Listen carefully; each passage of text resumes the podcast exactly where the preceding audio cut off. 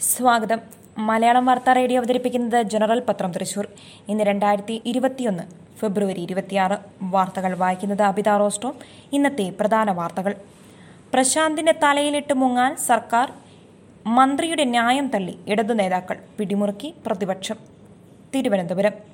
വിവാദമായ ആഴക്കടൽ മത്സ്യബന്ധന കരാറിന്റെ പേരിൽ തീരദേശത്ത് രാഷ്ട്രീയ തിരമാലകൾ ഉയർന്നു തുടങ്ങി. തെരഞ്ഞെടുപ്പ് മുന്നിൽ കണ്ട് കരാറിൽ നിന്നും സർക്കാർ പിന്മാറിയെങ്കിലും യു ഡി എഫ് വിടാൻ ഭാവമില്ല.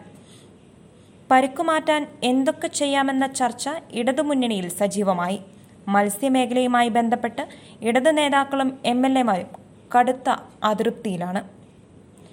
തൃശൂർ അതിരൂപതയിലെ സീനിയർ വൈദികൻ റവറൻ ഫാദർ ഫ്രാൻസിസ് കരിപ്പേരിയുടെ സംസ്കാരം ഇന്ന്.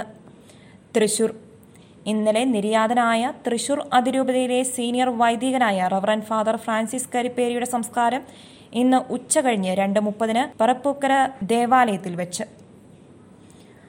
കൂടുതൽ നിയന്ത്രണം കോവിഡ് പേടിയിൽ ഒറ്റപ്പെട്ട് കേരളം.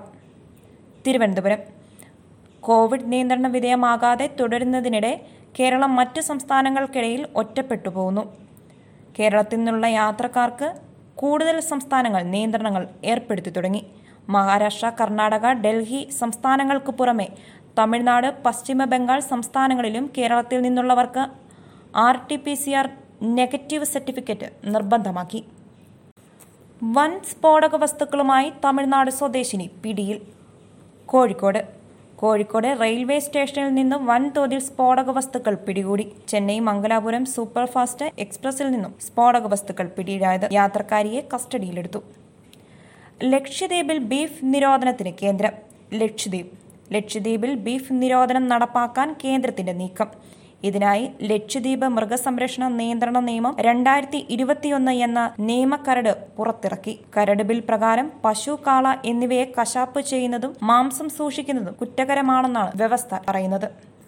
അനുമതിയില്ല. കൊല്ലം ബൈപ്പാസിൽ ടോൾ പിരിവ് നീക്കം പോലീസ് തടഞ്ഞു. കൊല്ലം കൊല്ലം ബൈപ്പാസിൽ ഇന്നു മുതൽ ടോൾ പിരിവ് തുടങ്ങാനുള്ള നീക്കം പോലീസ് തടഞ്ഞു.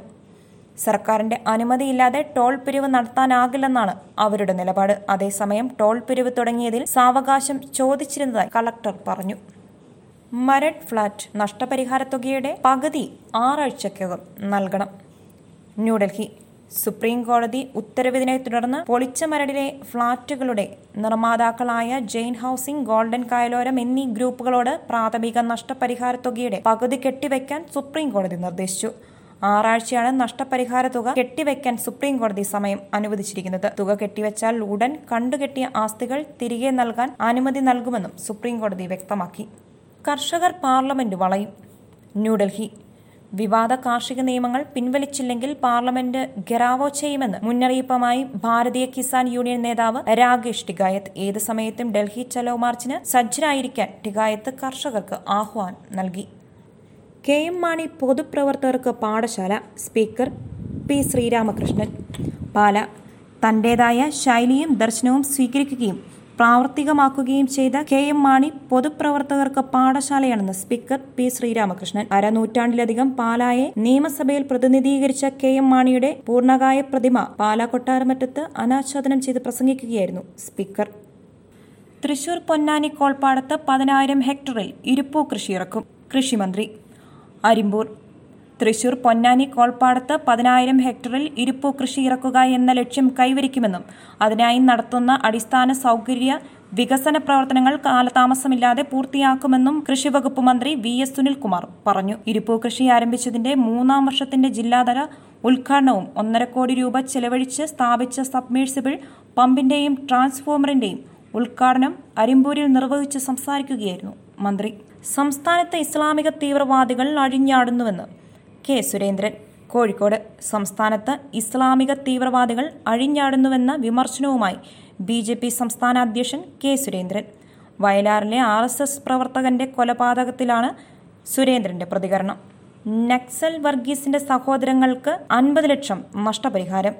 തിരുവനന്തപുരം.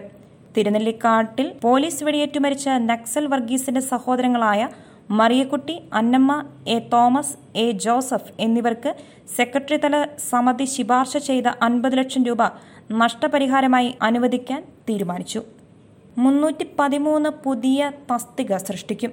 തിരുവനന്തപുരം സെക്രട്ടേറിയറ്റിന് മുന്നിൽ സമരം ചെയ്യുന്ന കായിക താരങ്ങൾക്കായി എൺപത്തിരണ്ട് സൂപ്പർ ന്യൂമറ്റി തസ്തികകൾ ഉൾപ്പെടെ വിവിധ സർക്കാർ വകുപ്പുകളിലായി മുന്നൂറ്റി പതിമൂന്ന് പുതിയ തസ്തികകൾ കൂടി സൃഷ്ടിക്കാൻ മന്ത്രിസഭാ യോഗം തീരുമാനിച്ചു.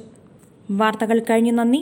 കൂടുതൽ വാർത്തകൾക്കായി ഞങ്ങളുടെ വെബ്സൈറ്റ് മലയാളം യൂണിക്കോഡിലുള്ള ജനറൽ ഡോട്ട് കോം അഥവാ general dot net dot in സന്ദർശിക്കുക.